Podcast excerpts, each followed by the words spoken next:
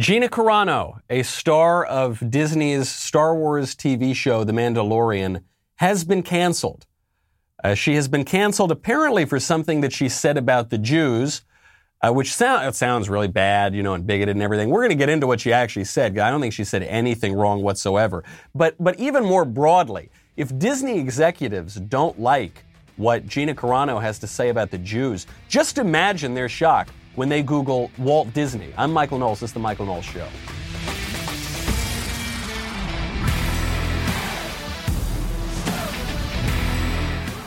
Welcome back to the show.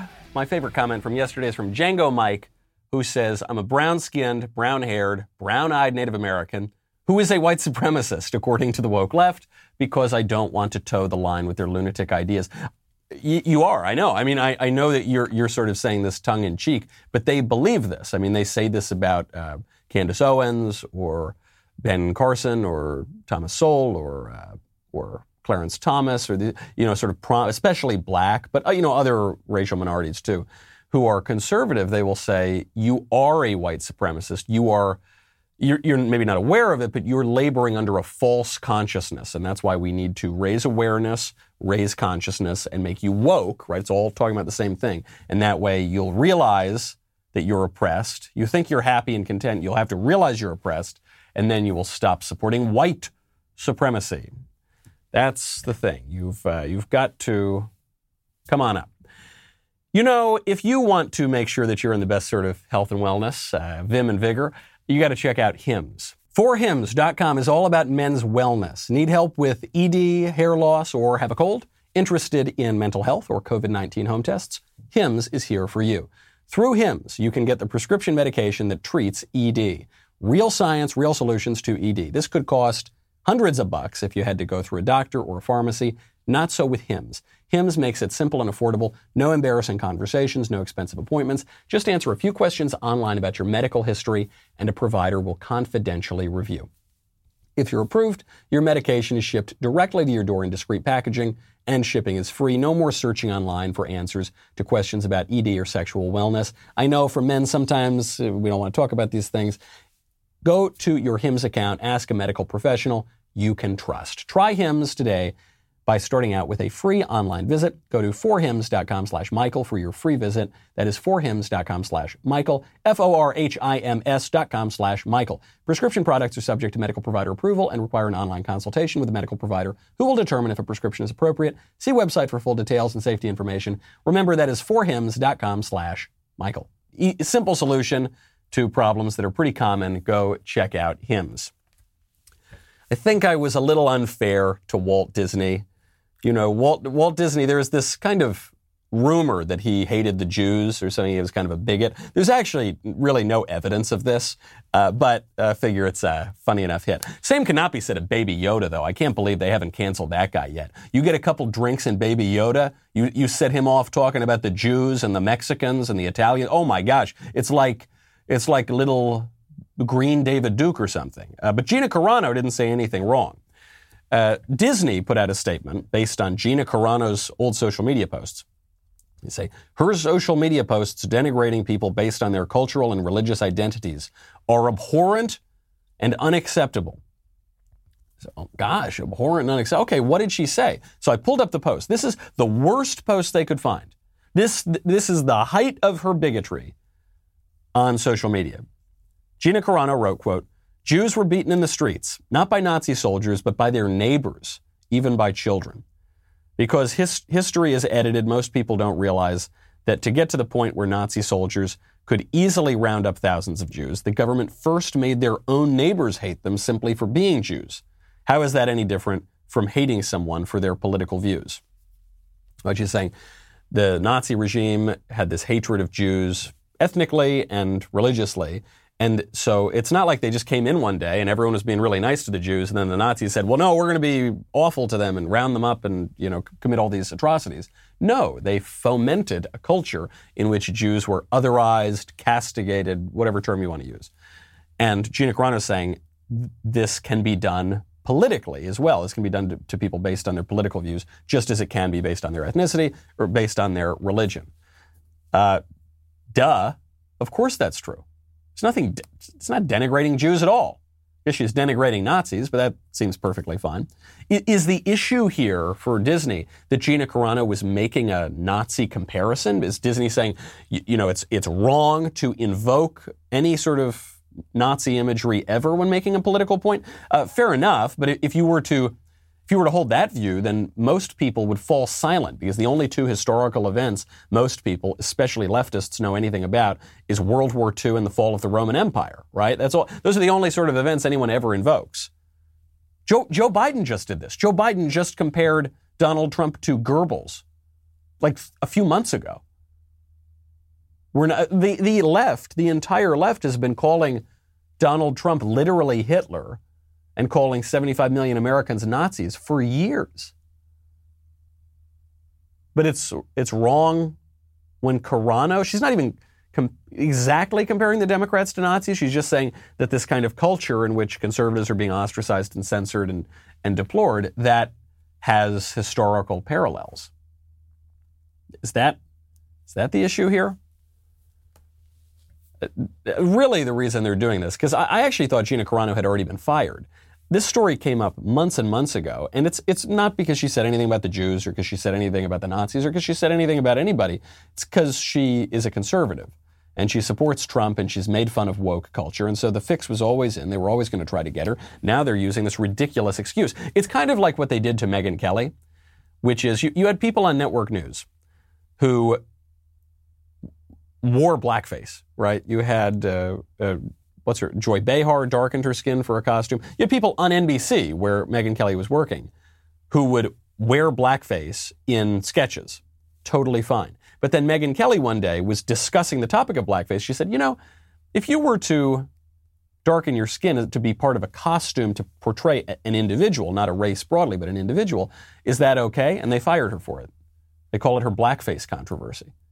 As, it, as if raising the mere topic of blackface was so offensive, and yet for the other hosts to actually wear it, not offensive at all. It's, it's because there's no principle here. It's just that NBC didn't like Megyn Kelly, so they were going to kick her out. People are calling this cancel culture. I wish we could retire that phrase because I don't think it's helpful. It's obviously describing a real phenomenon. We're seeing it. It's where conservatives or anyone who's not a radical leftist gets ostracized or fired or censored uh, for refusing to adhere to left wing orthodoxy. So it's a, it's a real thing that's happening. But cancel culture doesn't describe it. There are plenty of people who should be canceled. I'll give you an example just at Disney. James Gunn made all those jokes about how he wanted to have sex with children.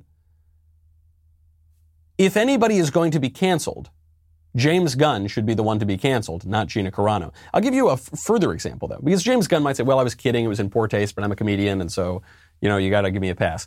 Uh, Mark Hamill, Luke Skywalker, is accused of trying to coerce his son's girlfriend, who his son had knocked up, into killing the baby. So Mark Hamill allegedly pressured his son's girlfriend to kill his own grandson. And there are apparently texts and messages and all this sort of stuff. If that is true, Mark Hamill should be canceled. He should be not just fired from Star Wars, not just fired from Disney. He should be removed from polite society. He should be ostracized. He should be shunned.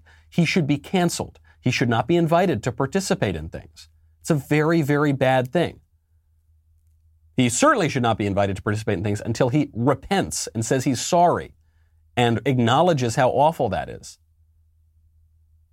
Because nobody seriously opposes this broad definition of cancel culture. Nobody seriously believes that there ought to be no consequences whatsoever for things that people say and do. Nobody believes if Gina Carano had walked onto the set one day and said Sieg Heil, Heil Hitler, and had a, a swastika on her clothing, nobody believes she should keep her job what people are when they when people oppose cancel culture, what they're saying is that it not that there should not be standards by which people rise and fall in their careers, but rather that the standards that people are being judged by are ridiculous.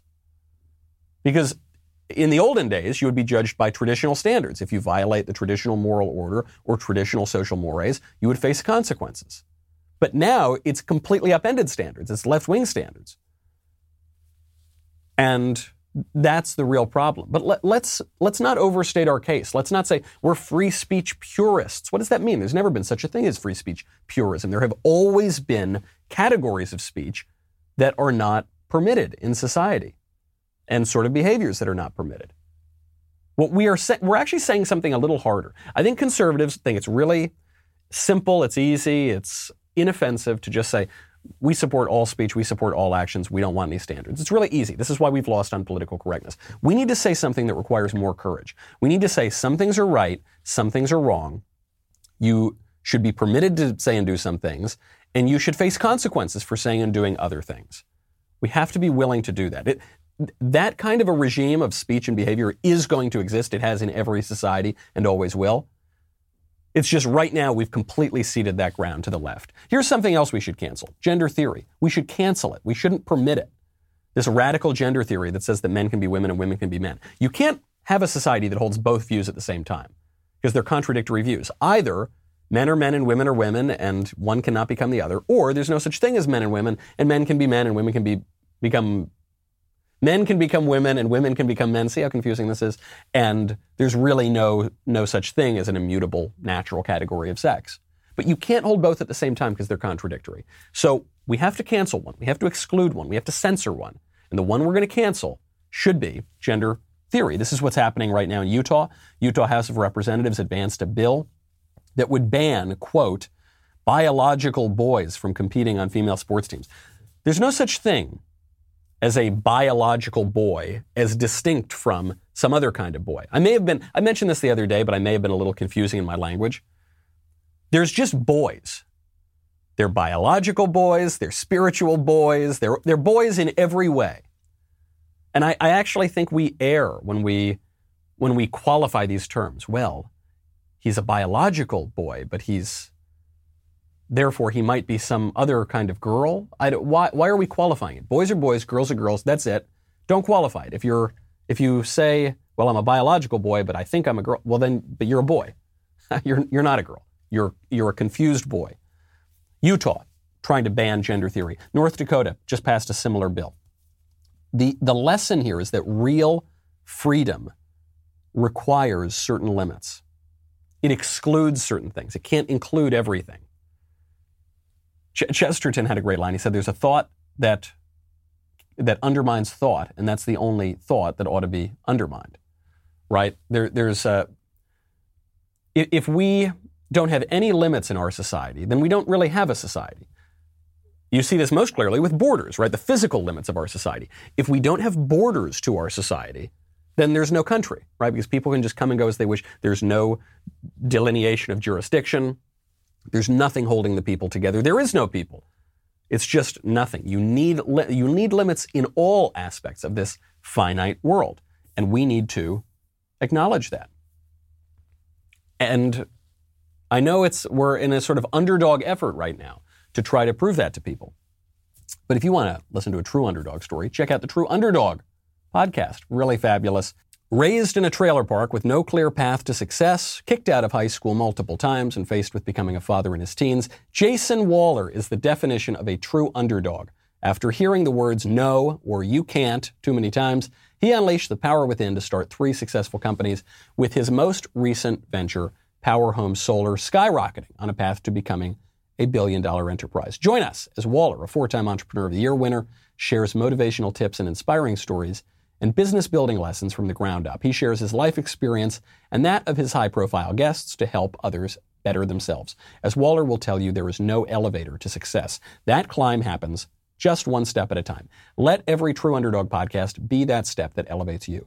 Scared money won't make money. Learn about failure, learn about entrepreneurship, learn about never quitting or making excuses. It's real, it's raw, it's motivational head on over. I, I, really enjoy, you know, getting sort of motivated by my podcasts that I listen to. Check out True Underdog podcast at trueunderdog.com or wherever you get your podcasts.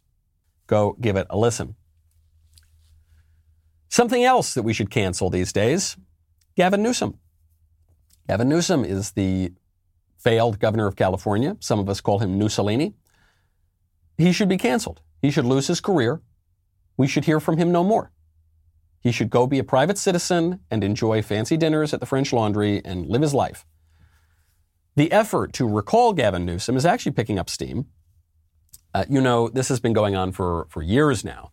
They've been trying to get to one and a half million signatures to recall Newsom and then force a new election, and you'll have a lot of different people running. They've done this in California before. That's how we got Schwarzenegger.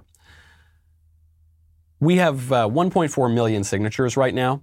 You need to get by March 17th, you need to get 1.5 million. So you'd say, okay, we're very close. It's easy. We're going to get 100,000 signatures. But it's actually not that simple because what's going to happen then is Democratic operatives are going to come in and start taking out signatures and disqualifying them and saying, that guy no longer lives here. That's not that guy's address, right? It, this happens in every campaign. So you actually need to have many more signatures than the 1.5 million threshold. You probably need like 1.8, maybe even 2 million signatures to really make this work. Good news. The RNC is investing a quarter million dollars into the California recall campaign right now. So the Republican National Committee is finally getting involved. This to me is a very good sign. Thus far, the RNC has not gotten involved because these are long shot campaigns. The RNC has finite resources, so they don't want to blow it on a campaign that's not going to work. The injection, even of just a quarter million here, is a signal that there's a chance this recall effort is going to work. Uh, they're going to need to put some money in here, just especially as the Democrats start putting more money to tamp down the recall effort. Uh, Republicans are, are going to need to get a lot more signatures, maybe half a million more, you know, even even within the next uh, month or so. Uh, but that's a good sign. We should cancel Newsom. Somehow Newsom is not even the worst governor in the country right now. The worst governor in the country, a man we should certainly cancel, Andrew Cuomo. You know, Andrew Cuomo has gotten credit for being the greatest governor on COVID, even though his state leads in, or is at least very near to the top in total death count, death rate, just an absolute failure in the handling of coronavirus. And this guy had the unmitigated gall to write a book about leadership lessons from COVID. It probably has the same content as my first magnum opus, Reasons to Vote for Democrats, totally blank book. So We've been saying for months and months, I spoke to my friend who's a New York State Assemblyman, Kevin Byrne, the other day. We've been saying that Cuomo is directly responsible in his policies for a lot of extra deaths, particularly among senior citizens, particularly in New York's nursing homes. The media won't cover this sort of thing, but now it turns out we're right.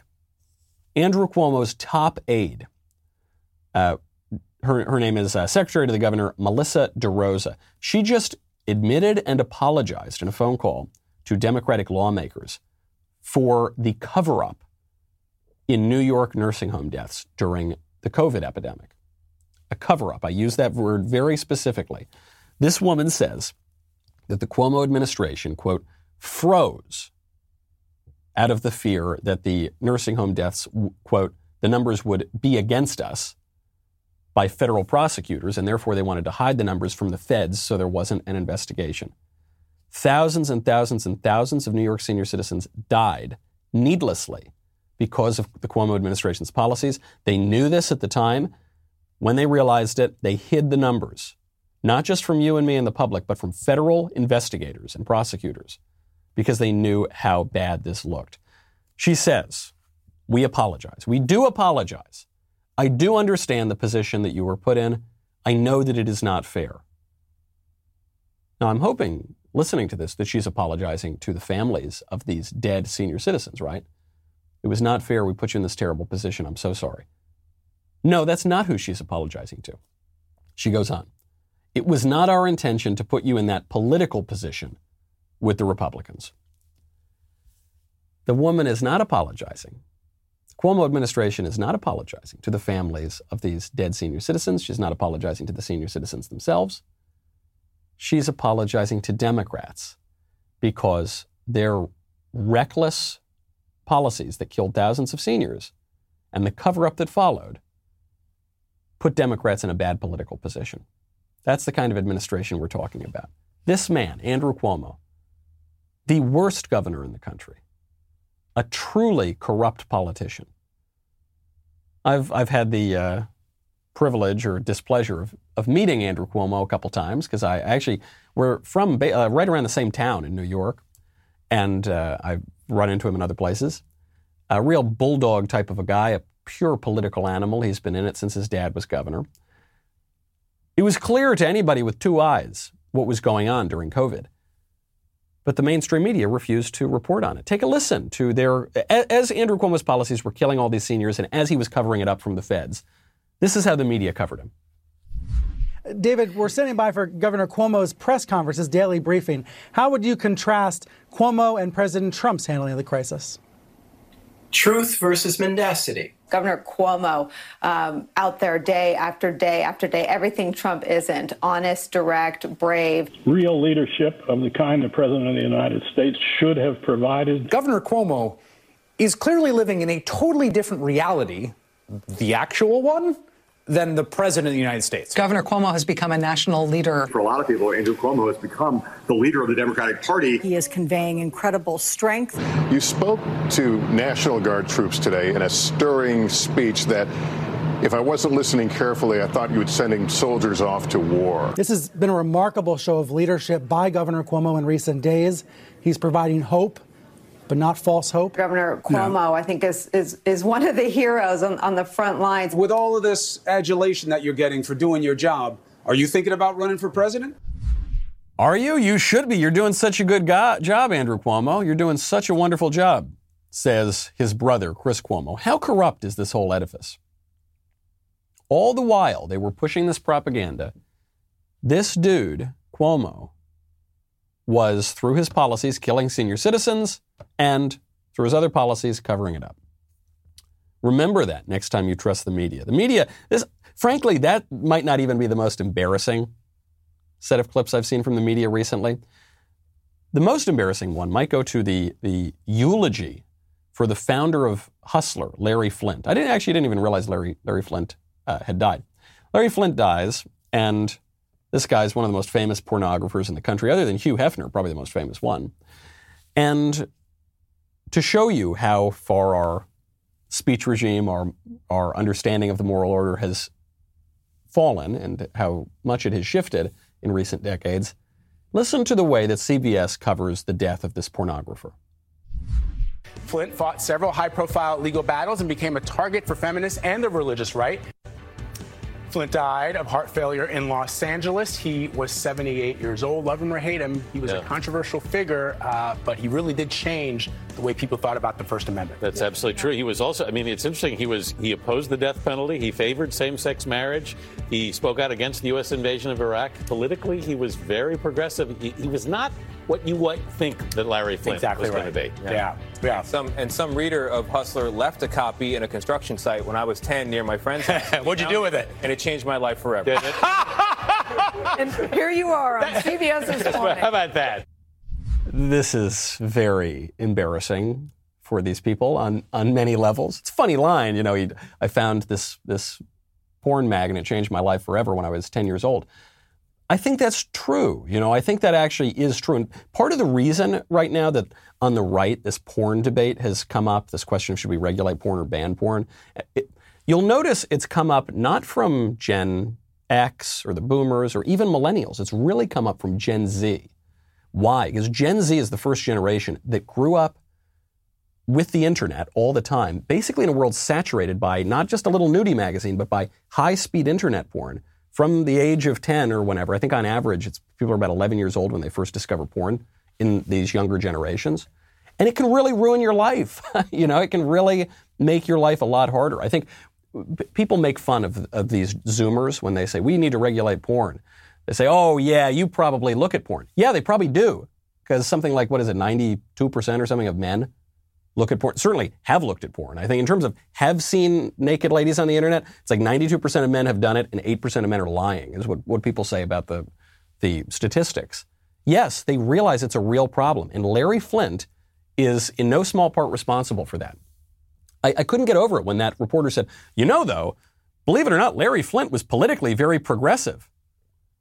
Gee, you don't say oh, I, I, thought he was a conservative Republican. I thought he was like Edmund Burke, but oh, he's progressive, the pornographer? Wow, shocking. Yeah, Larry Flynt, when Republican politicians would oppose the ubiquity of porn, he would go in and try to gin up sex scandals for them in the 1990s. He endorsed Mark Sanford in 2013 for uh, South Carolina's first congressional district because he said, quote, his open embrace of his mistress in the name of love, breaking his sacred marriage vows, was an act of bravery that has drawn my support. That guy should be canceled. That kind of that sort of culture should be canceled. That view of the First Amendment, which is completely at odds with the with the understanding of our founding fathers and the hist- most of the history of our country, that should be canceled. It has to be. You can't have both views. You can't have the view of the founding fathers of the First Amendment and the modern view at the same time. One view says we need to prioritize liberty, not licentiousness. Licentiousness will destroy liberty. The modern view says licentiousness is liberty. Can't have them both. You got to pick one. We should pick the founding fathers. We can all pray for Larry Flynt's soul, but when we think about his legacy, uh, we should not celebrate it in the way that that CBS is doing. You know, one thing we can celebrate is getting a great deal on auto parts. You can do that at rockauto.com. Rockauto.com is a family business serving auto parts customers online for 20 years. Go to rockauto.com to shop for auto and body parts from hundreds of manufacturers. Best of all, prices at rockauto.com are always reliably low. They're the same for professionals and do it yourselfers. And the catalog is so easy that even I can navigate it. You know, look, I'm not going to not going to pretend to be somebody I'm not. I'm not uh, the handiest guy in the world, okay? When I go into the brick and mortar auto parts store and they start asking me questions about whether I need the doohickey for the gizmo on my GT7 Honda, I say, I don't know. I have a, I have a, I have a Honda. I don't know. You, you tell me what I need. Then they go in the back. They charge you twice as much. They probably order it on RockAuto.com anyway. Skip all that nonsense. RockAuto.com makes their selection so easy, so simple. Even I can do it. Go to RockAuto.com right now. See all the parts available for your car or truck. Simple enough. If I can do it, you can do it. Uh, then write Knowles, K-N-O-W-L-E-S, in there. How did you hear about us box? That way they will know that we sent you. Go check out Rock Auto. Family business, so simple to navigate. Even I can do it. Go check out Rock Auto. So the journalists have completely humiliated themselves, not just in the last few weeks, obviously over many, many years, but, but especially in the way they've covered Cuomo, uh, especially in the way they're eulogizing pornographers. It's, that is embarrassing stuff. Meanwhile, real journalists, real investigative reporters doing real work who, who are exposing crooked leftists are getting canceled themselves. James O'Keefe, James O'Keefe from Project Veritas, he's having his main Project Veritas account being kicked off of Twitter. Why is he being kicked off of Twitter? Allegedly for sharing private information. The real reason is because he's investigating big tech. So one of his investigators goes up, finds uh, Facebook's VP, Guy Rosen, and uh, starts talking to him outside of his home. Uh, Twitter now says this is private information because they showed part of the guy's house in the shot. Obviously, he was outside there, and uh, therefore, uh, you know, he's got to be kicked off of Twitter. James O'Keefe responds and says that's a ridiculous double standard. Project Veritas talked to Rosen outside his residence. We asked him for comment. He did not reply. There he is. When you talk about freezing comments containing hate speech, what do you mean by that? The VP of Integrity at Facebook.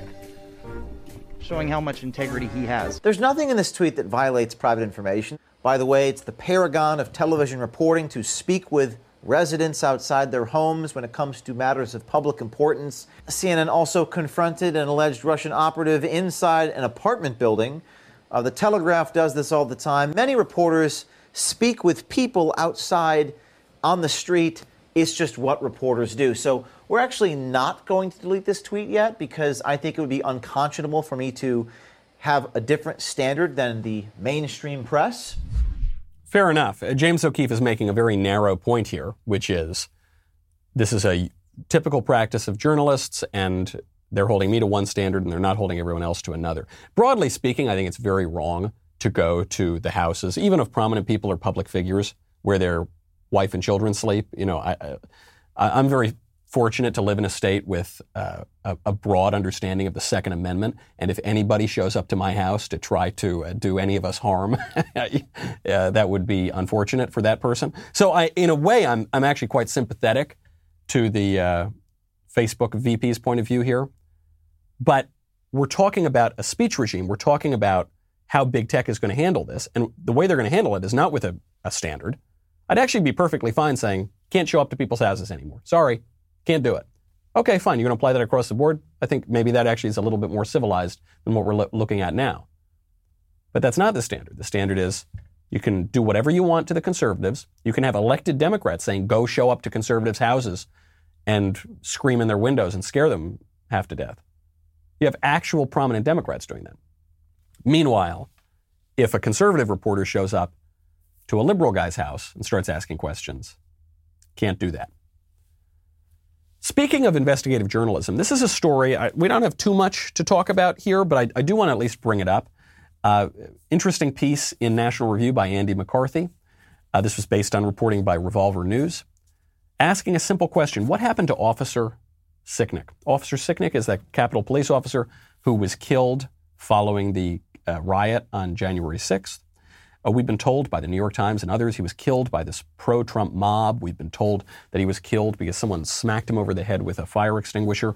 But what Andy McCarthy does here, and what the, what the Revolver News piece does, that the National Review piece is based on, is asking, uh, is, is ask this question why is the timeline changing? We still don't have a cause of death for Officer Sicknick. This event happened more than a month ago. The story has changed. Now we're told he didn't die at the Capitol. He wasn't taken to the hospital from the Capitol, as we were initially told. He actually went back to his office, and then something happened, and the, the story doesn't really add up. He had texted uh, an associate of his later on after the Capitol and said, "Oh, I'm fine. You know, I." It doesn't say anything about a head wound. There doesn't seem to be any evidence of a head wound now. So uh, the story is very strange. Obviously, the, the death broadly, terribly sad event, but we need to know exactly what happened because this is being used as basically the, the chief piece of evidence against Donald Trump in this impeachment trial, the, the sort of chief, chief um, mode of ginning up this emotion uh, f- during the impeachment trial. We don't know what actually happened, and no journalists are really looking into it, other than these guys at Revolver and now Andy McCarthy at National Review. The central feature of this impeachment trial, uh, as you'll have noticed if you've been paying any attention to it, which I don't recommend that you do, is not argumentation. They're not making the argument that, you know, Trump really committed this impeachable offense that they're referring to as incitement. They're not really, they're not establishing any serious legal standard for incitement. Uh, they're just trying to gin up emotion and playing lots of videos that really have not a lot to do with the case. So Senator Cruz was asked about this. And he said, yeah, the impeachment trial, I was just with Senator Cruz in, in D.C. We were talking about it as well. He said, you know, this, this trial, it's, uh, it's a lot of smoke, but there's, there's a lot of hot air, but there's, there's no, nothing really there. Well, I think we'll see that the trial continue for the rest of the week. Um, it, it, it is reminiscent of, of Shakespeare, that it is full of sound and fury, and yet signifying nothing. Right. It sound, sounds about right. Andrea Mitchell from NBC heard Senator Cruz describe the impeachment trial this way. And she took to Twitter to say, quote, Senator Cruz says the impeachment trial is like Shakespeare, full of sound and fury, signifying nothing. No, that's Faulkner. I, I saw that tweet and I thought, is this real? Is this a real tweet? And it's funny, I saw Senator Cruz maybe an hour after she sent this, and he, he comes to me and says, You're going to get a real kick out of this. Did you see what Andrea Mitchell just said? I said, I did. I couldn't, I didn't know if I was missing something. And I actually see how she might have gotten a little confused because Faulkner has a novel called The Sound and the Fury, which is, but the, the title is based on Shakespeare. The, the Sound and Fury signifying nothing. This is one of the most famous lines of Shakespeare in, in his entire body of work. It, you, I'm sure you've heard it before. The whole, the whole little bit is tomorrow and tomorrow and tomorrow creeps in this petty pace from day to day to the last syllable of recorded time, and all our yesterdays have lighted fools the way to dusty death. Out, out, brief candle. Life is but a walking shadow, a poor player that struts and frets his hour upon the stage, and then is heard no more. It is a tale told by an idiot, full of sound and fury, signifying nothing. Tale told by an idiot. What I loved about Andrea Mitchell's tweet, and to her defense, she later apologized and she left the tweet up, kind of took her took her lashings on social media. What I love about it is this combination of ignorance, right? She doesn't know where the quote is from, and arrogance. To me, that perfectly describes our liberal elite. Ignorant, uneducated, they have good credentials. I think Andrea Mitchell went, she went to a fancy school. I think she majored in literature or something. A lot, a lot of good that did her. But also extraordinarily arrogant. They, they really think that they're so much smarter than all the people who came in the past, than all the Republicans, than all the half of these deplorable Americans. You know, you're going to hear a lot of calls for unity and healing. You already are. Uh, but th- there is a way we can unify and heal. And the, the left understands it, and the, the right does not. Actually, Bruce Springsteen summed this up, one of the, one of the great minds of the left. Relatively, probably is. Bruce Springsteen, a far left winger, uh, he, he had an ad during the Super Bowl where he talked about how we got to get back to the middle. This was an ad for Jeep cars and trucks, but it was really a political ad. Take a listen. There's a chapel in Kansas, standing on the exact center of the lower 48. It never closes. All are more than welcome to come meet here in the middle. It's no secret. The middle has been a hard place to get to lately, between red and blue, between servant and citizen between our freedom and our fear. Now, fear has never been the best of who we are. And as for freedom, it's not the property of just the fortunate few. It belongs to us all. Whoever you are, wherever you're from, it's what connects us. And we need that connection. We need the middle. We need the middle. Now, it's, it's ironic because Bruce Springsteen is one of the most radical left wing guys in public life, you know, in the entertainment industry. Uh, and he's talking about how we need to be in the middle. It's also ironic because it's an ad for Jeep, and uh, Bruce Springsteen just in the last few days got busted on a Dewey. He was, he was drunk driving, so that's kind of funny too. But I actually want to get to the point he's talking about. He's saying it's all about the middle. We got to meet in the middle. How is the middle defined? The middle has moved a lot in the last 60 years in this country. It's moved very far to the left. Why? Because the middle is defined by boundaries. The middle is defined by the leftmost limit and the rightmost limit. And beyond those limits, you get canceled. Right? Beyond those limits, you are not allowed to say those things. Those are not socially acceptable. Uh, some people call it the Overton window, the window of acceptable dialogue. The middle is defined by where the ends are, where the limits are. Therefore, we need to define those ends. We need to get past this kind of vague talk about cancel culture and actually talk about the limits, talk about those ends. What the left has done very successfully is they've pushed the right side of it way, way, way, way, way, way, way, way in their direction. So now, if you're just a mainstream, regular old conservative, you're Gina Carano and you say, I like Donald Trump, and you use a kind of basic political metaphor that everybody uses, you get canceled. You're not allowed to say that. Meanwhile, on the left, you can say, I hate my country. You can bail out rioters. You can do it. you can kind of do whatever you want and you're totally fine. So if we want to reclaim the middle, we've got to reclaim the boundaries and move them back in a saner direction. Drew is going to be talking about Gina Carano getting canceled, so tune in for that on the Andrew Klavan Show. He's also going to be talking about China and Christian politics. You know, a Daily Wire membership, it's the only way you should be viewing Daily Wire content. Right now, using promo code Knowles, you'll get 10% off any membership plan you choose. You will get oh gosh, I don't know. I don't even have time to go through all the Daily Wire content. We keep adding stuff. It seems like every single day. So you will get all that wonderful new content. You will also get 10% off when you use promo code Knowles. Stop depriving yourself. Come join in on the fun. We'll be right back with the mailbag.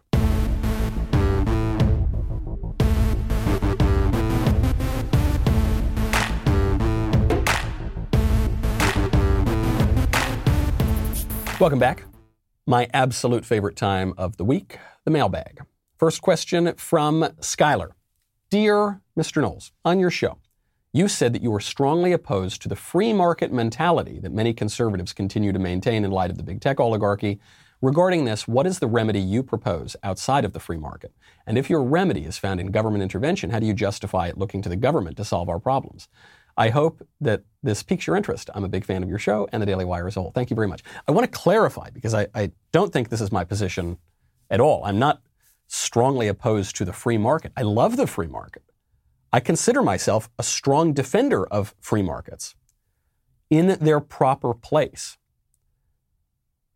The free market is a wonderful instrument for human flourishing, but the free market is not an end in and of itself. It's not a political end in and of itself, nor is it even a practical concept. There is no such thing as a purely free market. the, the market is defined by its boundaries, which are defined through politics. And you want, you want to have a robust market setup, but th- there's no such thing as a market without boundaries. The mar- even the, you know, just think of a regular physical marketplace. The physical marketplace has uh, boundaries to it. It has different shops in it. It's got different rules of how exchange is done. It has currency.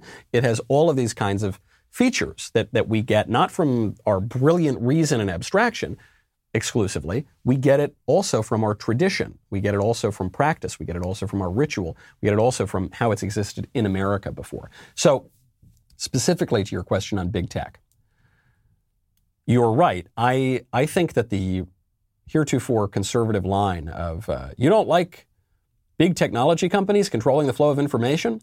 Build your own Google, build your own Twitter. I think that's preposterous. Uh, these are not private companies in any real sense of that word. They work with the government. They work with the ruling regime. They are monopolistic in many ways. They've uh, they've grown in large part through fraud by defrauding customers on what they are really getting, what kind of freedom they'll have on the platform, and by expo- exploiting legal loopholes. Notably, as, as we've often talked about, not just on this show, but on the right, through Section 230 of the Communications Decency Act. So, yeah, I don't think we sh- should have any sentimentality for, for these big tech companies. That what they are doing is controlling the flow of information in what is the public square now, which is the internet, and in a republic, in a self-governing republic, that communication, that that ability to persuade people, that is politics, right? That is how politics is conducted. So we can't allow them to have that kind of power. What am I proposing? You're saying, are you going to turn to the government for help? You can't turn to the government. Government can't help you. This pr- presumes a, a what I think is a an unfortunate view of politics that has cropped up over the last 20 or 30 years or so on the right that that says basically there's no legitimate role for government whatsoever to do anything in society. If we really believe that, we are anarchists. Do you think that conservatives, if they're really being true to their principles, are anarchists? No. the, the only anarchists we see in public life right now are the ones in Portland with the Antifa burning down buildings. Do you think they're conservative? Do you think they're right wing? No. The, there is a role for the state. I'm a great defender of the state. Just like I'm a great defender of free markets, I'm, a, I'm going to go on the other side now and I'll say I'm a great defender of the state in its proper place. The state is good. Law and order is good. You can't have freedom without law and order, without a state to protect the rules, you know, to police certain people, to protect private property, among other things. You don't want the state to get out of its place. When, when you make an idol out of the state, you become a statist. Statism is wrong. When you make an idol out of the free market, you become, I don't know, a worshiper of mammon or something. I don't know. You, you, you go very wrong, though. Chesterton had this great line. He said that, you know, heresy, generally speaking, he's talking about religion here, obviously. Heresy is not the promotion of vice over virtue so much as it is the promotion of one virtue to the exclusion of the other virtues, out of place. You know, he was he's talking about his friend George Bernard Shaw, who uh, was a sort of radical atheist socialist, pretty good playwright actually, but you know, radical left winger. But he was friends with Chesterton. He said that the problem with Bernard Shaw is not that he doesn't have a great big heart. He's got a very great big heart, but it's in the wrong place. So we don't we want things to be in their proper place. We want markets. We want a state. We want a uh, respect for the individual. We want a respect for family and in these civil institutions. We want them all ordered toward the good, which is what which is what society aims at. The Constitution is clear about this, right? To promote the general welfare, to secure the blessings of liberty. Not even liberty as an end in and of itself. Liberty as an instrument to secure the blessings of liberty, which is human flourishing ultimately ordered toward the good. I hope that clears it up. From Timothy. Hey, Michael, thank you for your insights and wisdom. Thank you for the compliment. I have a question about George Orwell. I recently looked up Orwell on Wikipedia. I was shocked to see them proudly proclaim that he was a democratic socialist. How can that be true? It seems to me that 1984 is not just a rebuttal of totalitarianism, but also of socialism. Orwell describes in the book how capitalism created so much surplus in the world that the governments had to come in and control the supply so that the people were kept in a state of constant misery. How could a socialist write this book? Thank you. Yeah, it's a good question. This comes up a lot. Orwell was a democratic socialist, And he said, actually, in other writings, he said, everything I've written is in defense of democratic socialism, with an important caveat as I understand it. And uh, I hate to presume to say that he didn't understand it very well, but what you, you have to understand the historical context of the times and, and of these terms. You just use the term capitalism. Capitalism is a word basically popularized by Karl Marx, right? It's, it's a term that is, uh, the, the reason we use it today is basically because of communists. And Marxism presupposes capitalism. Right? Capitalism is actually a part of Marxism. It's a stage in historical development after which we can then, you know, overthrow our shackles. There'll be a big class revolution and there, there will be no state in this kind of utopian world. That, of course, never happens in reality. So when Orwell is writing, he's writing against Stalin, Stalinism. Uh, that is to say, the reality of the Soviet Union. But he's still laboring, as so many intellectuals labored at that time, probably most intellectuals labored at that time, under the idea that socialism or even, I suppose, communism could be redeemable. It's just they got the wrong one. You know, you see this with the Trotskyists and the Trotskyites.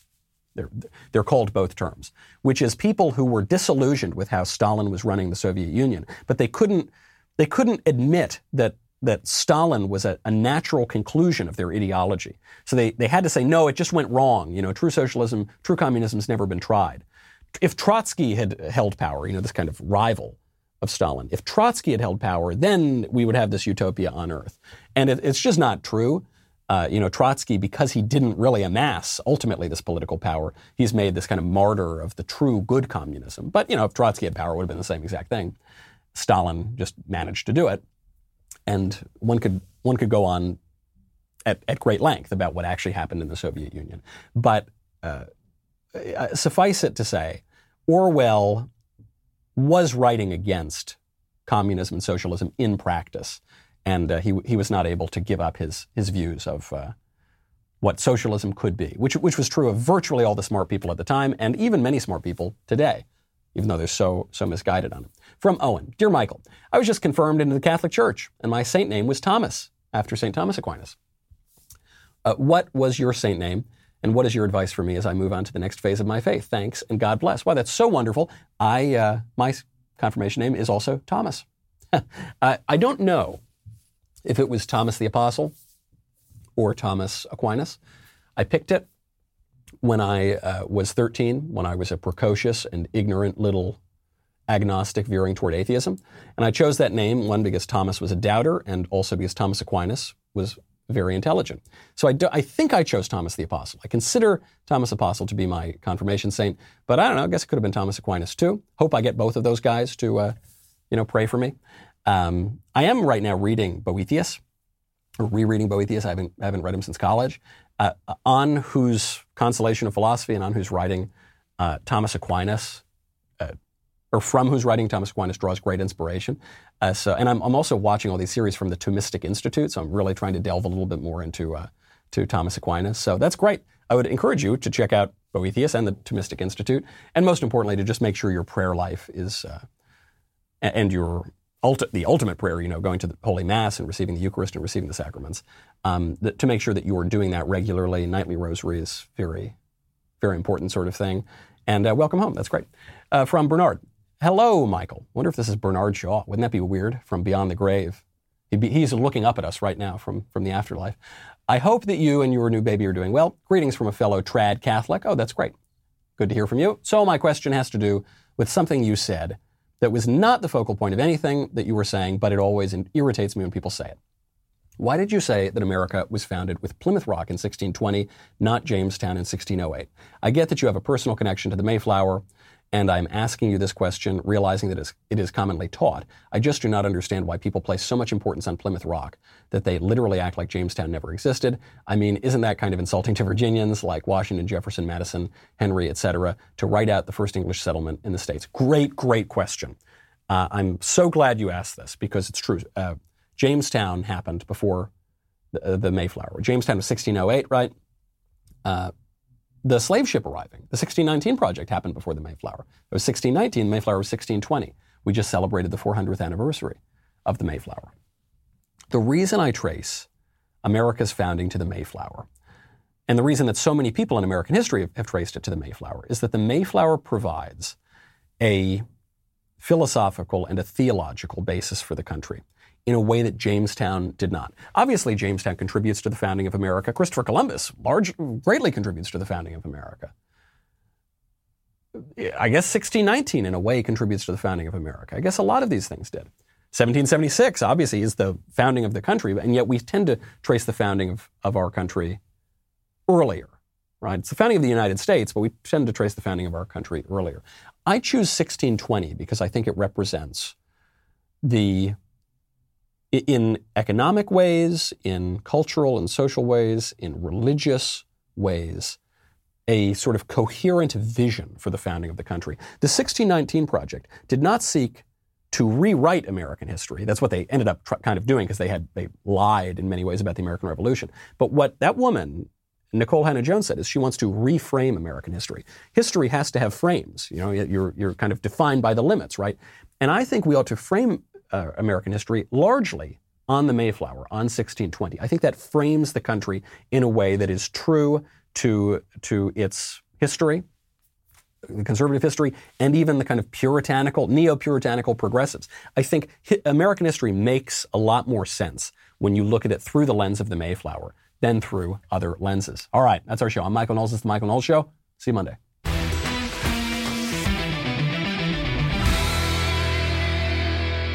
If you enjoyed this episode, don't forget to subscribe.